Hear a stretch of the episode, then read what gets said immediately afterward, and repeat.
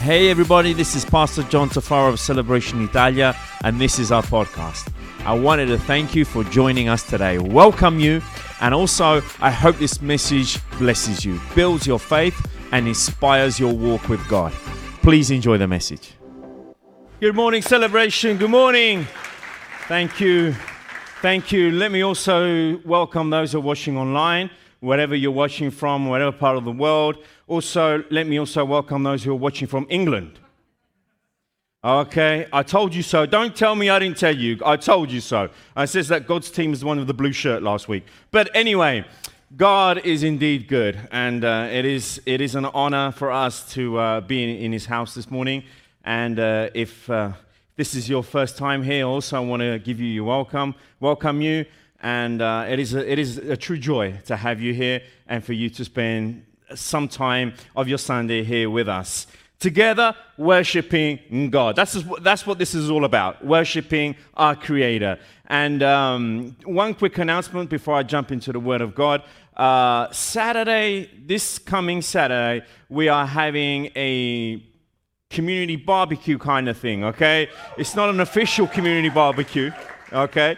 But we're meeting up, all of us, many families of Celebration Church are accidentally meeting up Saturday afternoon at half past five at Carney Park, okay? So if you want to join in, you want to come in, please uh, stop by at the connection point. And Amy, who's sitting here in the front row, lift your arm up so people can see you, okay? She's going to be at the info point. She can give you all the information you need. So Saturday, half past five, all of us we are going to accidentally meet up at Carney Park, okay, under a pavilion somewhere, accidentally share food together and accidentally have fun together, okay? So we'll be waiting for you if you accidentally happen to be in the area. Anyway, God is indeed good. God is great. And also, I want the church to be reminded let us continue to pray for uh, baby Sophia, okay? Many of you perhaps are familiar with this request a baby born prematurely. At 27 weeks, she's in, um, she's in a hospital. She's fighting for every breath, and we as a church, we're behind her and her parents. We're going to continue to pray. We're already seeing miracles happen. We're already seeing that God is being gracious, and some of the first reports that are coming back, even though she had been incubated this week, because she's having breathing problems, but praise God, she's doing much better. I uh, heard the father just, just, just last night, we were texting each other. She's doing much better, and the first lab results uh, from a brain scan look uh, good. So that's the word that they used. We're going to continue to pray, and we're going to continue to put up this baby girl before the hands of God. And we believe in a God of miracles. Okay, at least three of us do. I'll give you the second, uh, second opportunity. We believe in a God of miracles.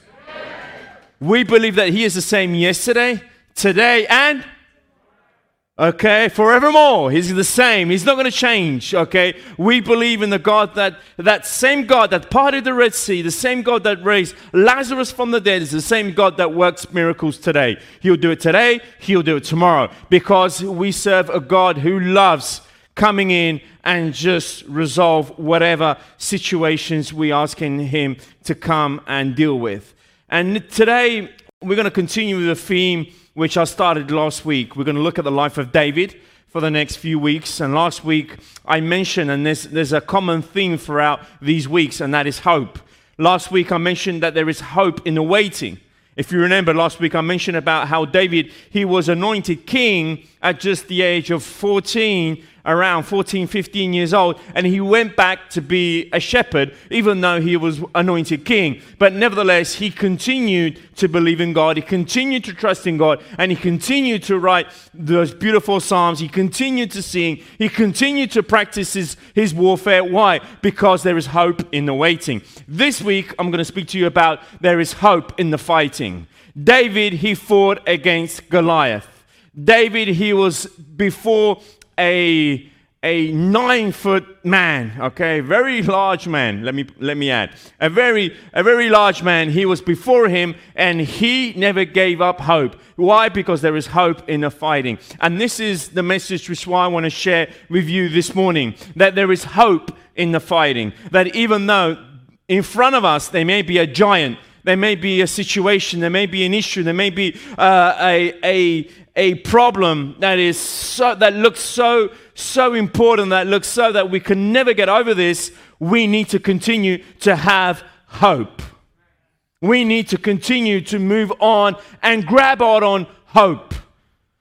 And we want to, we want to be reminded of the story of David and Goliath, and, and I'm sure many of us are familiar with this story, even those people that don't read their Bible, familiar with the story of David Goliath. It is used often as an example of the underdog having the best over uh, whatever situation is. And, uh, and I don't want to rub it in, but it's a little bit like Italy when they got the first goal. I don't want to rub it in, but it, it is a little bit like Italy when they had the first goal. It looked like for the first 20 minutes there, it didn't look like things were going good, okay? But then things just turned. And it's like that. We want to read this story together and just understand how God can take a situation, just turn it around. Even if, according to human equation, it doesn't make sense. Even if, according whatever human may make, humans may, may, may make out of it, God always has his equation. And God's equation far, far supersedes whatever human may kind of make plans for. Because God's way, and we sang it, is always better.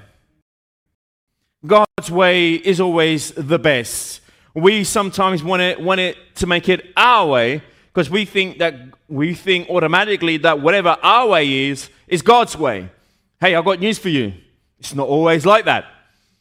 Very rarely it's like that, I've noticed in my life. What I preferred, I kind of thought it was what God preferred, but then I come to rude awakening that perhaps it, was, it isn't quite like that. Why? Because God's way is always better. Now we need to lift up our eyes, we need to lift up our heads and recognize God's way and acknowledge God's way and let God's way make the road in our life. And that's exactly what David did. The story of David, perhaps most of us are familiar, like I mentioned. We can, we can read out of 1 Samuel chapter 17. I'm just going to read the final part of what happened towards the end of that story when, uh, when David actually uh, won the battle, the fight against Goliath. We're going to start reading out of the 45th verse of the 17th chapter of 1 Samuel. If you have your Bible, just turn with me. If not, you can just join me on the screen.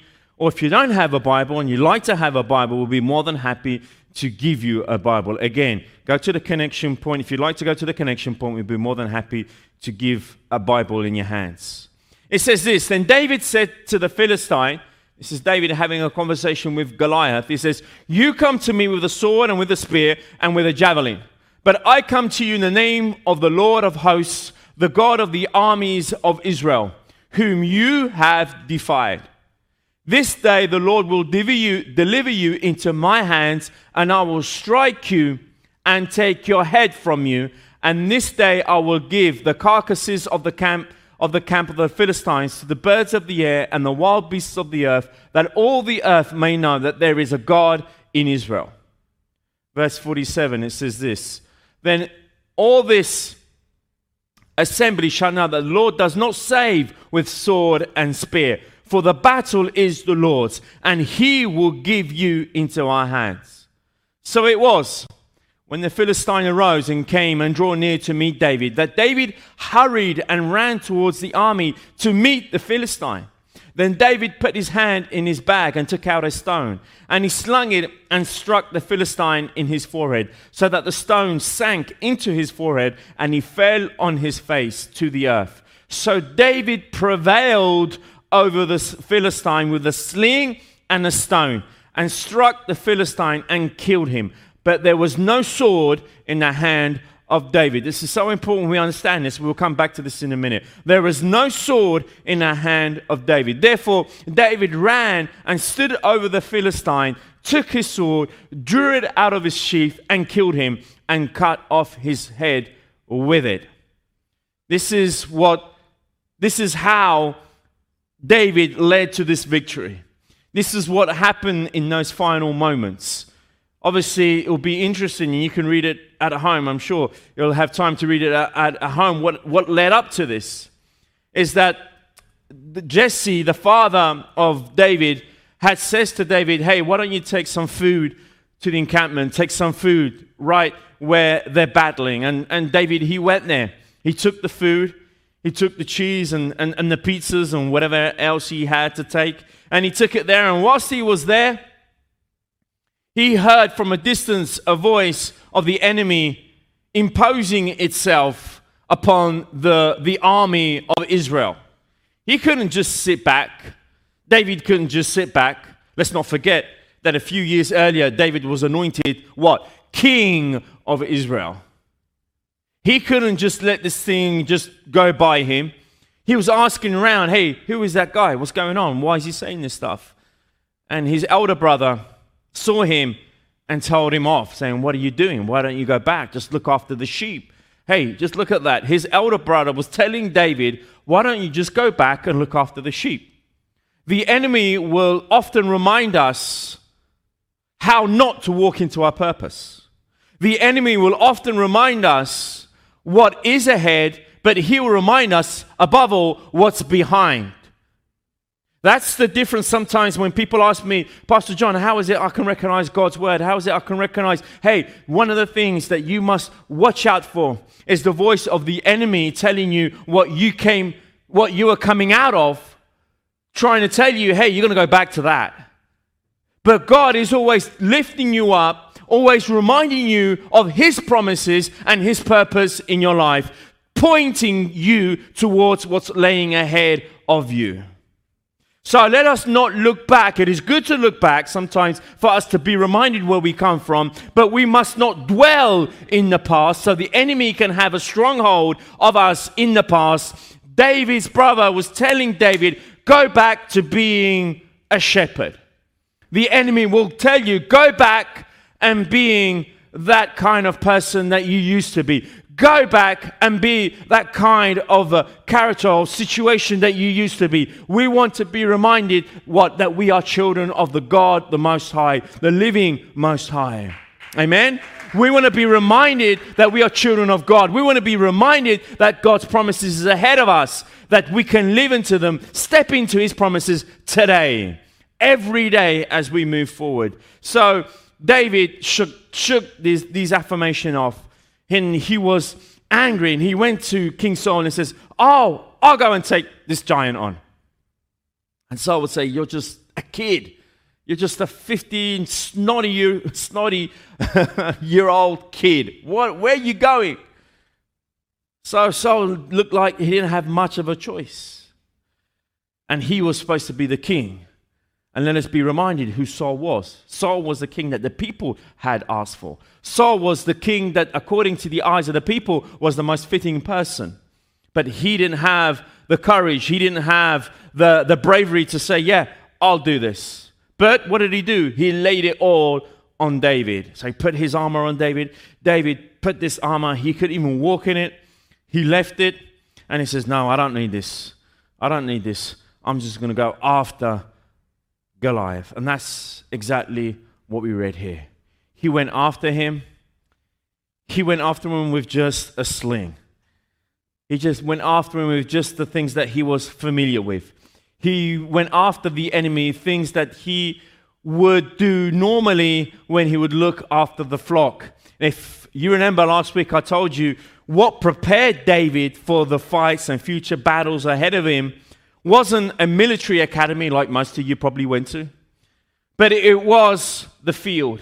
It was the sheep. It was the bear out in the field that prepared him for the fight against Goliath. It was him defending those sheep against the lion and the bear. It was him, it was that situation, that waiting, that prepared him for his purpose. And last week I mentioned, let's not look down to the waiting. Let's not look down to whatever is around us that doesn't seem fitting for me as a king. But rather, let's look in the waiting and see what the promises of God that has for us. Now that you're in the fight, you need a hope. Don't lose hope in the fight. Now that you're in a fight, stand up to whatever is coming up against you. But friends, let me encourage you. Let's choose our battles carefully. Let's choose our fights carefully. Let's not just go into any fight that we find and just throw ourselves into whatever fight. I remember when I was at school, I was at high school. That's something which I kind of protected myself when there were fights, and regularly, perhaps, I don't know, but in England, a lot of hooligans. Let me just rub it in there a little bit more. Okay, uh, there's some hooligans, and I used to go to school, high school in England, and uh, every excuse was an excuse to fight. But I used to remember that. I used to be careful, choose, especially when the kids were higher than me, okay? Always trying to settle things. Choose your fights. A lot of my friends didn't choose their fights and turn up with black eyes and cut lips and missing teeth and stuff. Choose your fights. Look well at your fights. Look well at what you're throwing yourself into. Watch out to what you're giving your, your, your energy to, your life to. What is it that you're so striving so hard to climb upon that ladder, only to realize that once you climb to the top of that ladder, it was leaning against the wrong wall? And that's exactly what happened to me in my life. I did everything I could, everything I could to try and get up to the ladder of success the way I knew what success was. Everything I could.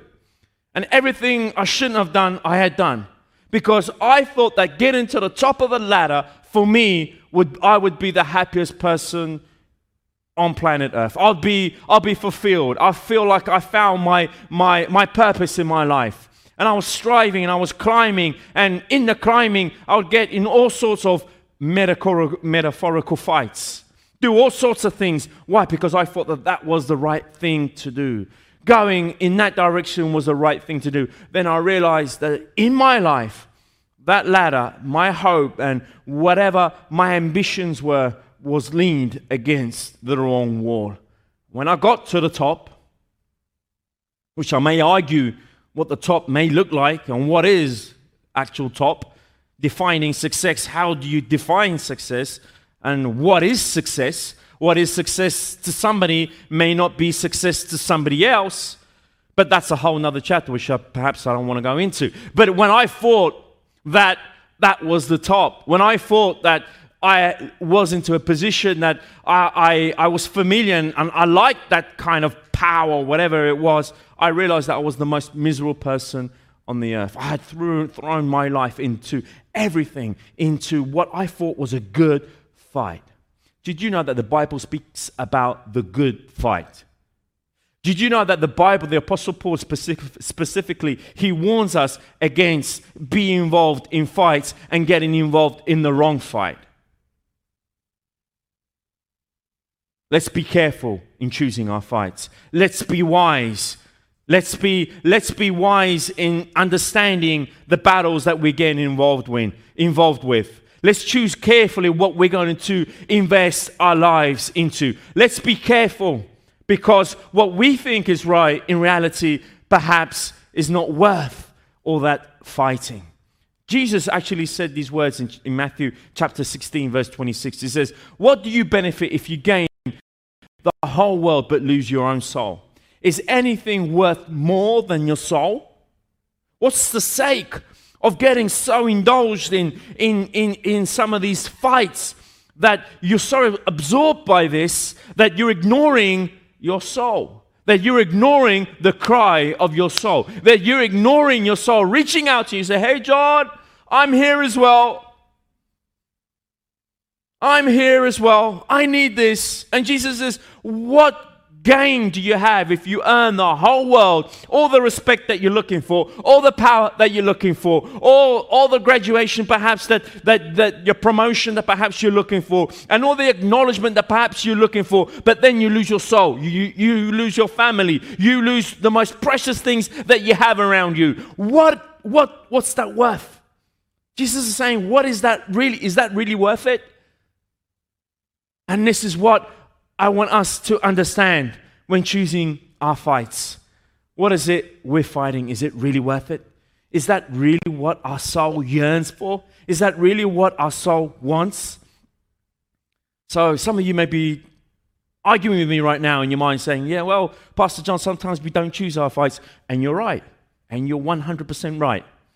So, what do you do in those instances, instances when you don't choose your fights? Sometimes the fights come to you.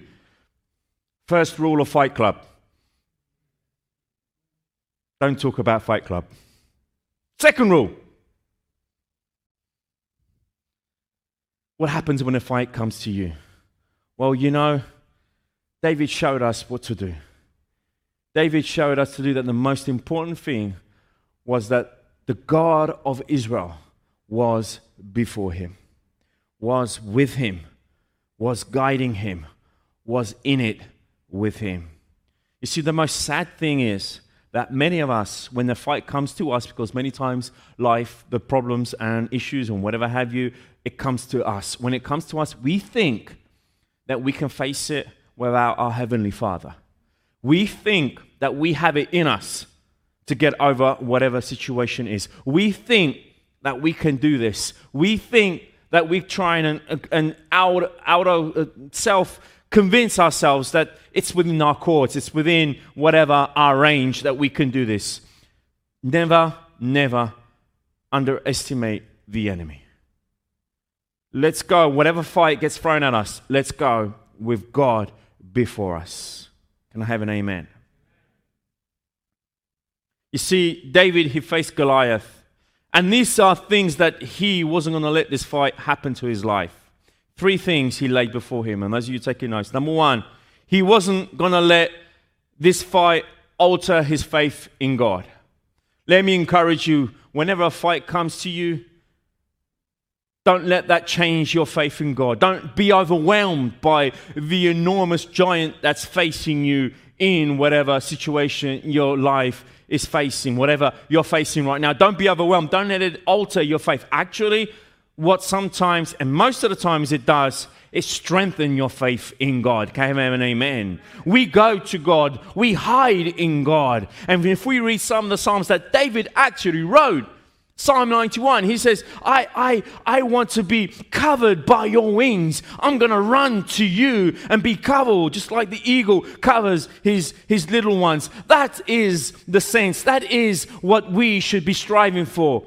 That whatever life throws at us, we want to be covered by the grace of God. Don't let the fight alter your faith in God. Number two, don't be taken as a prisoner by your enemy. Whenever you're facing a fight, don't be taken as a prisoner. Don't be, don't be in the hands of the enemy, tossed here, there, and everywhere. We're not going to die as enemies. And perhaps you military people know this perhaps even better than me, I'm sure. We're going to we're gonna, we're gonna fight to our last breath. We're gonna, not going to back down. We're not going to throw our M16s on the floor. I don't know if it's a thing, but we're not going to we're not going to throw our guns to the floor. We're not going to throw we're not going to surrender. We're not going to throw in the towel. We're going to fight to the end because you know what? The end belongs to God. The battle belongs to God. The third thing, thing that we're not going to do is that we're not going to let we are not going to let the enemy take control of the narrative. We are not going to let the enemy take control of the narrative of our, of our lives.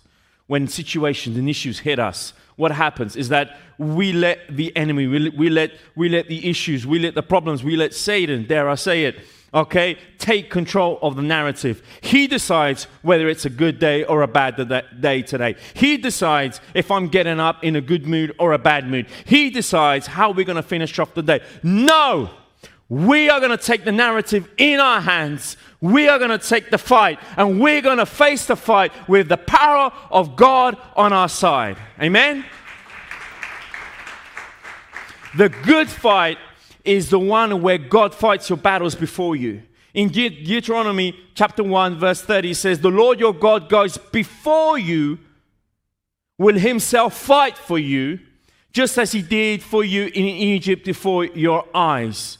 Friends, it's where the Lord our God goes before us. Sometimes we go head into the fight, and then as we go into the fight, we kind of scratch our heads and say, I wonder if God is with me in this. And we look around, where's God? Why aren't you in this? Hey, friends, let's let God go before us. What does that mean? How do, how do you do that? What, did, what does practically, what does that mean?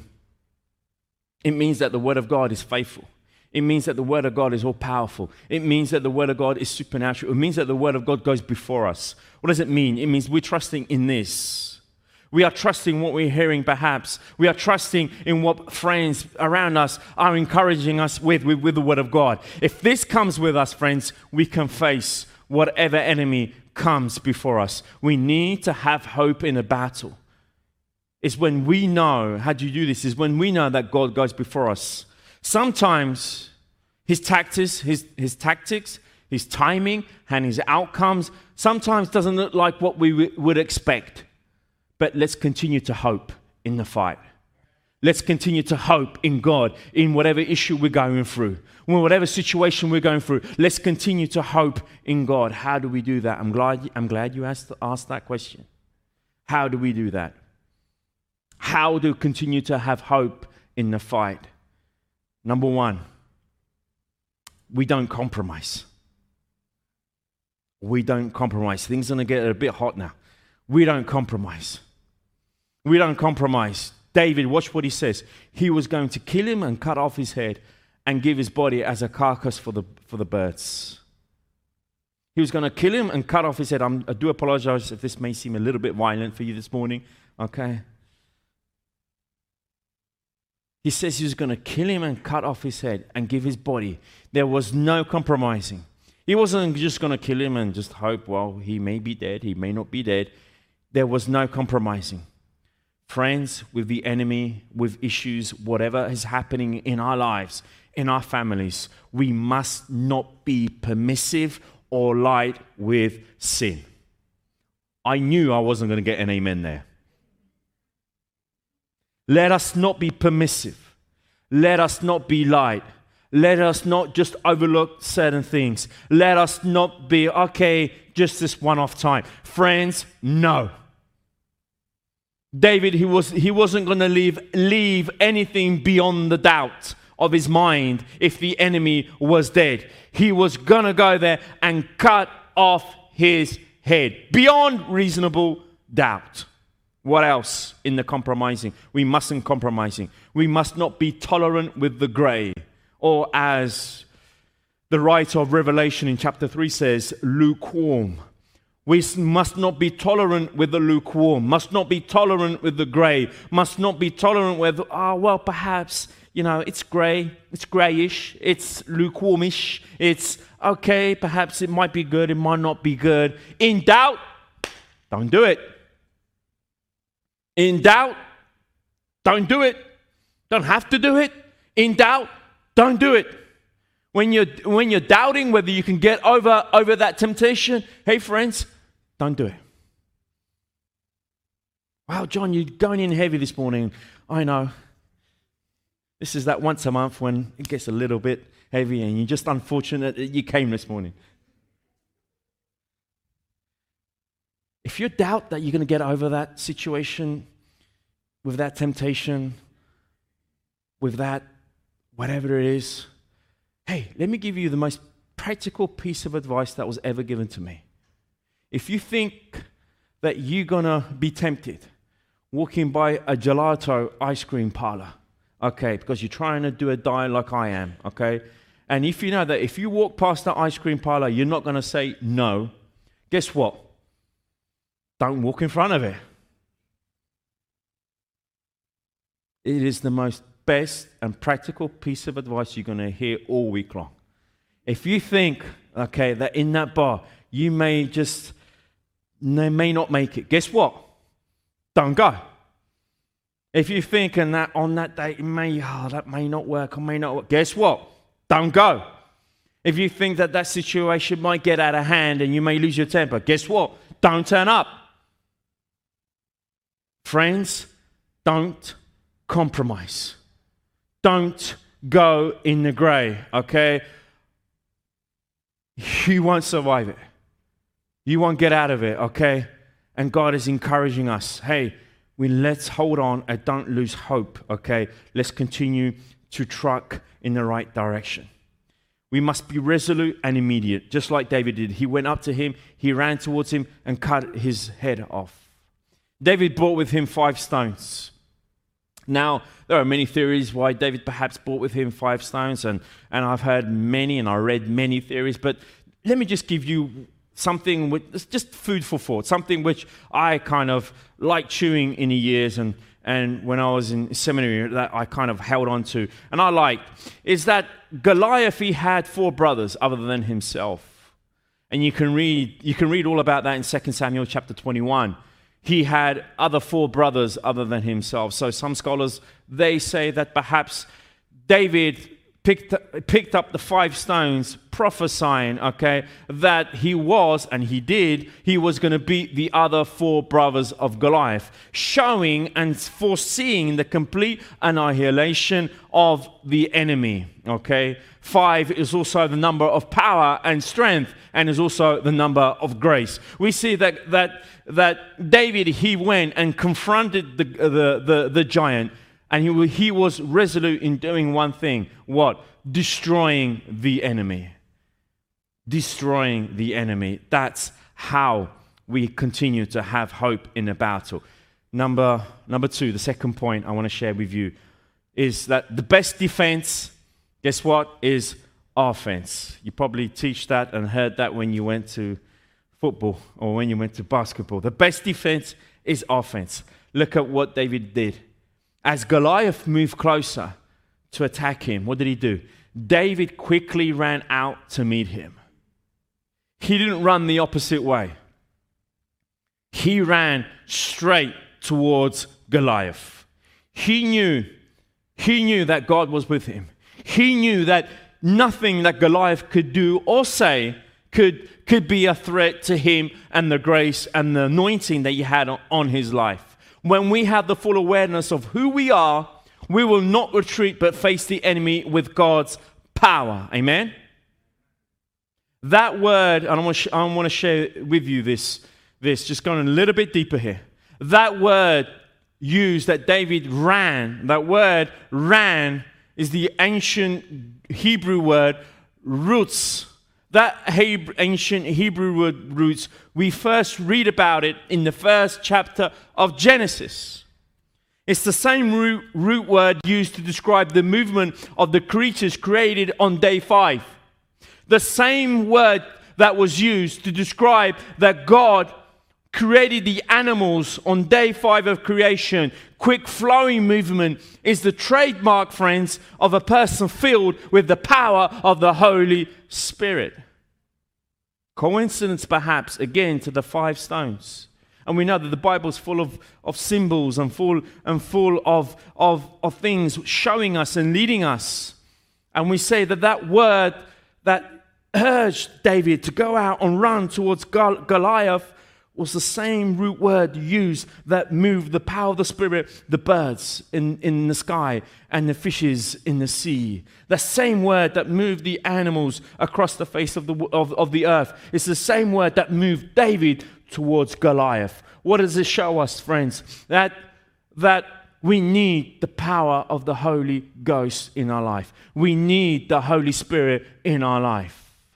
Let me share you this. Sometimes we don't speak enough about the third person of the Trinity. You see, the third person of the Trinity, the Holy Spirit, isn't an optional like when you buy a car. You, you say, hey, do you want leather seating or do you want normal seating? Okay, it's not an option. He's part of, of the Trinity. He is part of the Trinity. He is part of God, true God, true man, and true Holy Spirit. We know that we need that power. We know that we need the Holy Spirit in our lives to face whatever's coming at us. So, whatever comes at us, the Apostle Paul, he shared with us, Paul in his writing, he shared with us how to have that right posture, how to have that right, have the, the right way about this. And he writes in Philippians chapter 4, verses 6, he writes this Be anxious for nothing, but in everything by prayer and supplication with thanksgiving, let your requests be made known to God and the peace of God, which surpasses all understanding, will guard your heart and minds through Christ Jesus. Friends, having a thankful heart will defeat the fiercest of beasts. Having a thankful heart, having a heart saying, Thank you, Jesus. I got up this morning and I can thank you. Thank you, Lord, for whatever I have around me. Thank you, Lord. When we have a thankful heart, we can face whatever beast comes at us, whatever giant comes at, comes at us. Why? Because we have the right posture to face whatever is before us. Paul says we must come not with anxiety, but with thanksgiving. And some of us still are trying to find a cure to anxiety. And perhaps medicine can help. I'm the first to say that. But let me tell you something thanksgiving is much better. When we confide in God and we are thankful to God in every situation of our life, and we start giving ourselves, giving our time, giving whatever we have to serve our neighbor, guess what? We find that God actually works and helps us get through whatever is going on in our life having the right attitude in the fight, and leaning into it with the peace of God, which is not performance related, is the equation to get us through whatever we're facing. Having the peace of God, leaning into it, that is not performance related. Hey, the pressure is not on you to get that slingshot right. The pressure is not on you to get that stone and hit it right on the forehead. No pressure on you on that. No pressure on you to perform. All we need to do is live, live the, the qualification that God has given us as what? As sons, his true sons and co heirs of Christ Jesus. Amen. Another, another point I want to share with you is that we need to choose our weapons carefully. We need to choose well our weapons. Paul says it to the whole people that were standing there, all the, uh, not Paul, sorry, David, to the ar- armies that were there, the Philistine army and Israel, the Jewish army, he was telling them, then all, all this assembly shall know that the Lord does not save with sword and spear, for the battle is the Lord's. We need to understand that our weapons are different from the weapons of the world. Our weapons have nothing to do with the weapons that the world uses hate and jealousy and strife and, and and bullying and whatever the world uses, intimidation. We don't use that. Our weapons are different. Our weapons are from God. Our weapons is trusting in Him and walking in, in Him. David recognized that his weapon was God the Father. When we realize that our weapon, in whatever fight we're in, is not a sword, is not a situation, it's not even, perhaps sometimes even a person, because people can help us. But sometimes we rely, it can happen. I'm not saying it happens all the time, but sometimes we rely on the wrong people. Sometimes we get surrounded by the wrong people. That's why it's so important. It says in the Bible that we should surround ourselves with the right people that sharpens us. It says that iron sharpens iron. If you hang around with a sponge, you're not going to get much sharper, are you? So let's make sure that we surround ourselves by the right people, by the right situations that encourage our life, that come into our life, but understand that God has it in His hands. Many times in our family life, we were tempted to respond to situations and problems according to the ways of the world according to the warfare that this world uses. But in recent times, we responded to attacks that we've, as a church and as a family, have come under because you know what?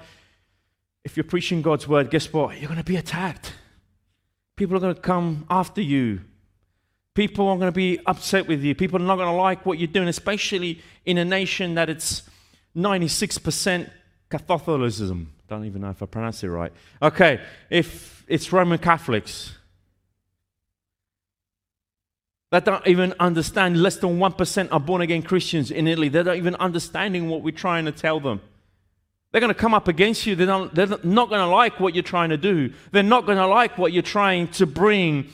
That it's not about religion, as we sang earlier. It's not about tradition, but it's about His name, which is Jesus Christ. People don't understand that. People don't get that. They're going to come at you. And what are we going to do? Are we going to just fight whatever situation is? Are we going to just get out there and say, no, you're wrong?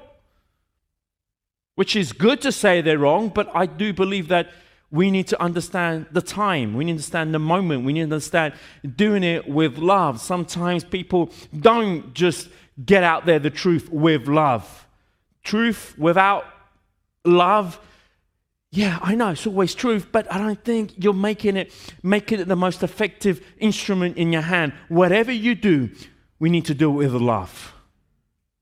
Whatever word, let's say it with love. Even if it's something which is truth, but let's say it coming from a place of love. Jesus, with the Samaritan woman, didn't say much other than just, Can I have a glass of water? But was enough to reveal her that her life was a mess and that she needed him. That was enough. Why? Because it came from a heart of love. As a church, we want to be recognized as a church that comes from a posture of love. We want to show the message of Jesus before we actually even speak about it. We want, we want people to see and touch and understand that we and love them and that God loves them. In 2 Corinthians chapter 10 verse 3 it says this, "For though we walk in the flesh, we do not war according to the flesh, for the weapons of our warfare are not carnal, carnal but mighty in God for pulling down strongholds, casting down every argument and every high thing that exalts itself against the knowledge of God, bringing every thought into captivity into the obedience of Christ." Paul was saying, "Hey, your warfare is not against a person." It's against a spirit.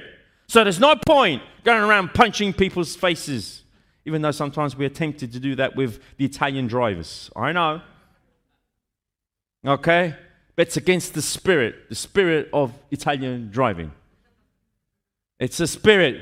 Our battle is against the spirit. Our, our battle is against whatever is trying to control okay, the principality of powers around us. That's why we need to fight it using the right weapons. And what are these weapons? Love, faith, patience, self discipline, and resilience. It equates to what? Prayer. We want to pray. We want to fight in prayer. We want to continue in prayer. Yes, if you want to call me old fashioned, I am very old fashioned. Why? Because I believe in the power of prayer.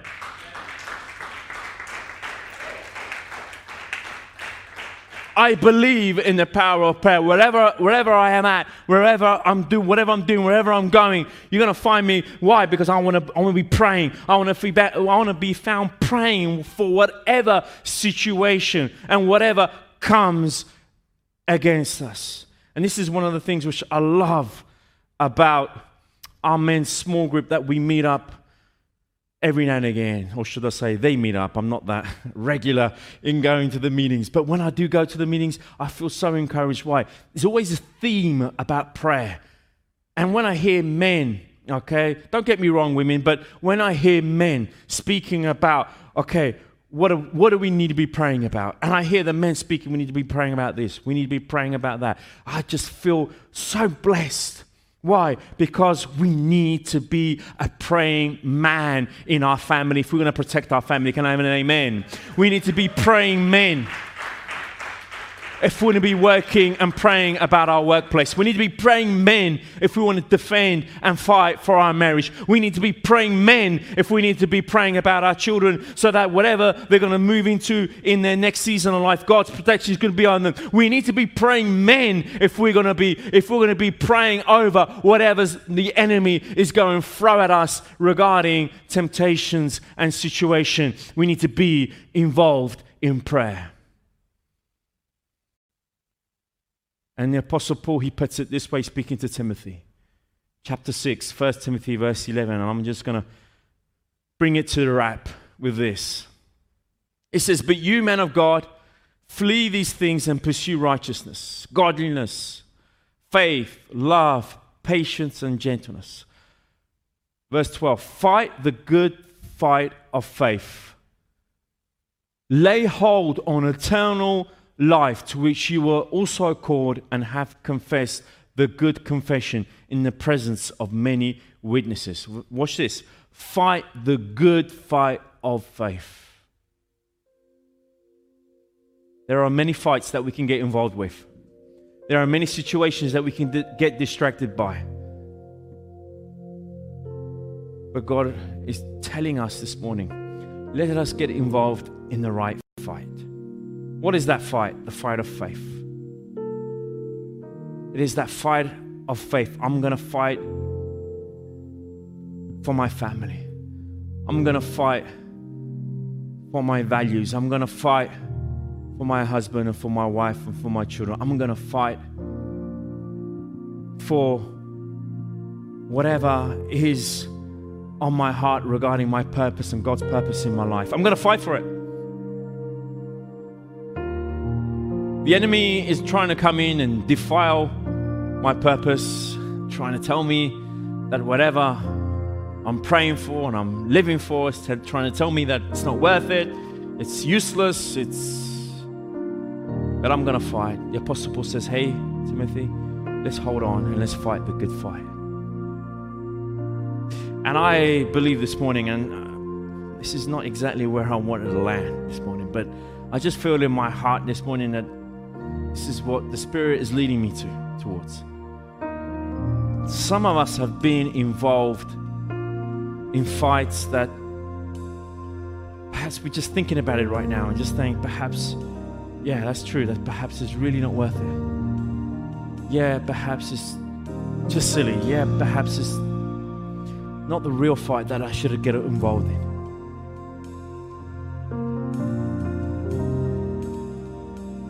Let us be involved in the right fights, friends. Can we stand to our feet?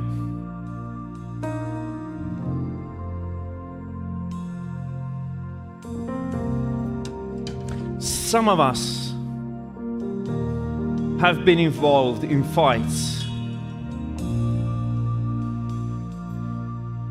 for such a long time with issues and situations that it's just drained our life out, drained our faith out, it's just drained our values out, it's just drained those promises that we made to our spouses years behind, it's just drained our most important things in our life. We've been so involved in those fights that we have steered away to what is the real fight that we should be involved in. That what should really be involved and really be concentrated on, and that is the fight of our faith. It's not the fight that you think that you're having against your dad, against your mother, or against your, your spouse or your children or your parents or whatever it is, and you're holding on to these grudges and you're holding on to these things, and you're arguing and you're fighting against your father or your mother, and they're not even here, but you're still fighting against them. And perhaps they're not even alive anymore, but you're still fighting against them. You're fighting in the wrong fight. Let go. Get over it. Let, let it go. Let, let God handle these things. Get your life, get your spirit, get your soul right before God. I'm saying, God, I, I just feel so drained out. I just feel so far away from the purpose that you had prepared for me. Well, the good news is this morning that you can steer right back you can face again the good fight and get involved in the good fight and get involved in the fight of faith. That whatever the enemy throws at you, you're going to hold on to his word. You're going to hold on to his promises. That you are going to hold on Thank you for joining us. Also, I wanted to give a special thanks to those of you who give generously to this ministry.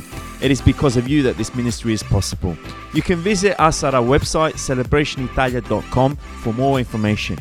If you have enjoyed the podcast, you can subscribe, share the message with your friends, and if you feel up to it, share it in your stories and tag us at hashtag Celebration Italia.